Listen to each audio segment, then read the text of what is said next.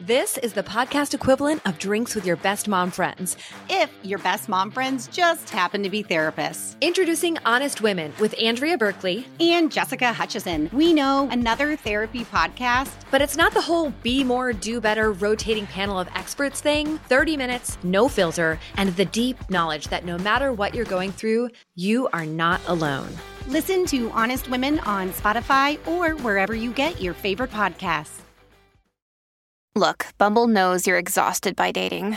All the must not take yourself too seriously and 6 1 since that matters. And what do I even say other than hey? well, that's why they're introducing an all new Bumble with exciting features to make compatibility easier, starting the chat better, and dating safer. They've changed, so you don't have to. Download the new Bumble now. You're on The Bert Show. All right, so today, seriously, today is a trigger day for you today, Kristen. It is, and for those that aren't aware, um, when you're when you're living when you're living with grief, I'm not even gonna say dealing with grief. When you're living with grief, um, trigger days will come up, and sometimes you know it's it's the day your loved one passed away, it's the day of their birthday, it's holidays, etc. And then there's also some like just kind of random, unique days to you that will elicit those feelings of of of heaviness. And today is one of those days for me. Um, I actually. I actually contemplated dialing back the grief chat because in my head I was like, I'm talking too much about my dead dad. Um, and are you thinking that, or are you just seeing a comment here no. or there on Facebook? Okay, haven't seen any comment. Well, I don't, I don't, I don't uh, Facebook cut anymore.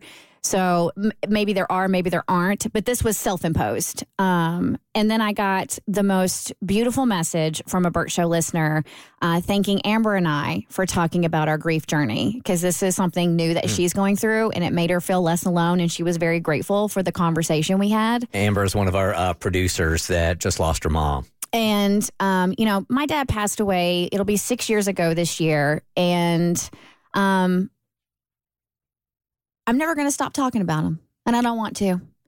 And I know for some people it can be an uncomfortable conversation, but it's how you keep the memory of your loved ones alive.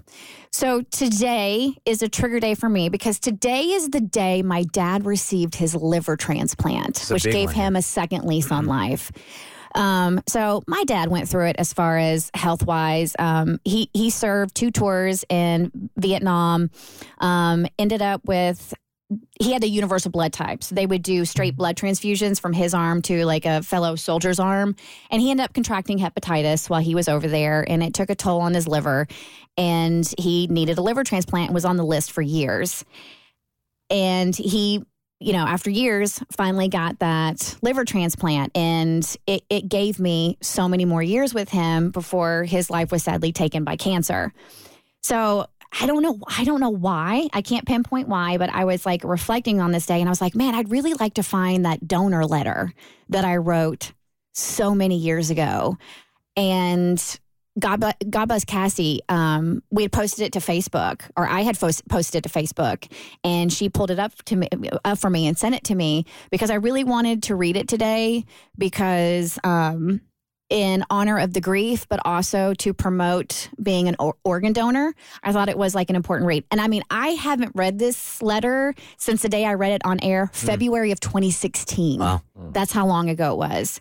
Um, so my my letter to the donor family on behalf of my dad said, "Dear donor family, I've been staring at this blank page for days with no idea how to start." No idea how to adequately convey what you've done for my family and me. Truth be told, I've been wanting to write this letter to you for five years.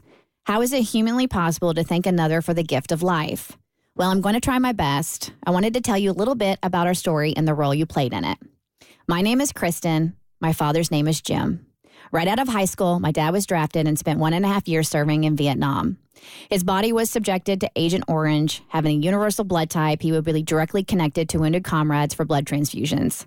This is where uh, we think he contracted hepatitis.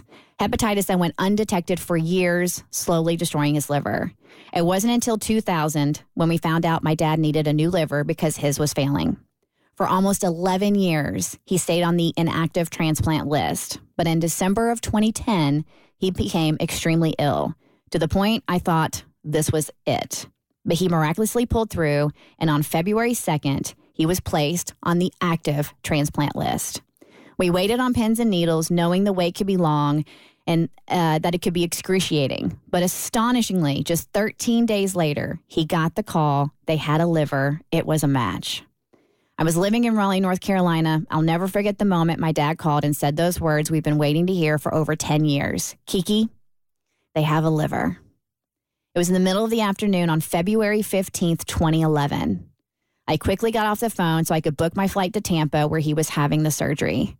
Before I could gather my thoughts, let alone my things, I fell to my knees in my bedroom and I wept tears of joy.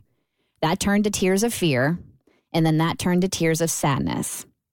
Sadness for the family I did not know who had just lost a loved one that would save my loved one. My next recollection is pulling up to Tampa General late at night in a taxi, wheeled my luggage into the waiting room where my dad's sweetheart was waiting. She told me they had already wheeled him back for surgery. I had just missed him. We were in the waiting room all night. After what seemed like an eternity, the surgeon came in and told us the news the transplant was a success. It's one of the most pivotal moments in our lives. Seeing him in the ICU for the first time, he already looked better. He was no longer yellow from jaundice. He took forever, but he finally woke from anesthesia. And in that moment, I knew he was going to be okay. That's when it sunk in. My dad was alive. But another family had just experienced unimaginable loss and grief. I am so very sorry. Those are the two phrases I just can't say enough. I'm sorry and thank you. Because your loved one chose to be an organ donor, my dad's life was saved. We now get to celebrate not one, but two birthdays his actual birthday and his reborn birthday, February 15th. Jim is a doting father to his two children. He became a grandpa for the first time three years ago. Harper and Liam love their pap. He never would have been able to meet them if it wasn't for you. He's a man that exudes positivity and spreads his joy and laughter every day. And boy, does he have an infectious laugh. Everybody wants to play golf with Jimmy because he has the best jokes, and nobody laughs harder at his jokes than him. He's a good man, and he's been integral in making me the woman I am today. For the past five years, I've especially cherished our time together because I know those years came at a cost. If you're comfortable with sharing your memories of the person who saved my dad's life, I would love to know more. I already know they're an organ donor, a hero, an angel. My dad and I share a common love, and that's the Beatles. He introduced me to them when I was a teenager, and it's a special bond he and I have shared for over 20 years. It only seemed fitting to end my letter to you with this In my life, I loved you more. With my eternal gratitude, Kristen. You're on The Bert Show. This is the podcast equivalent of drinks with your best mom friends. If your best mom friends just happen to be therapists. Introducing Honest Women with Andrea Berkeley. And Jessica Hutchison. We know another therapy podcast. But it's not the whole be more, do better rotating panel of experts thing. 30 minutes, no filter, and the deep knowledge that no matter what you're going through, you are not alone. Listen to Honest Women on Spotify or wherever you get your favorite podcasts.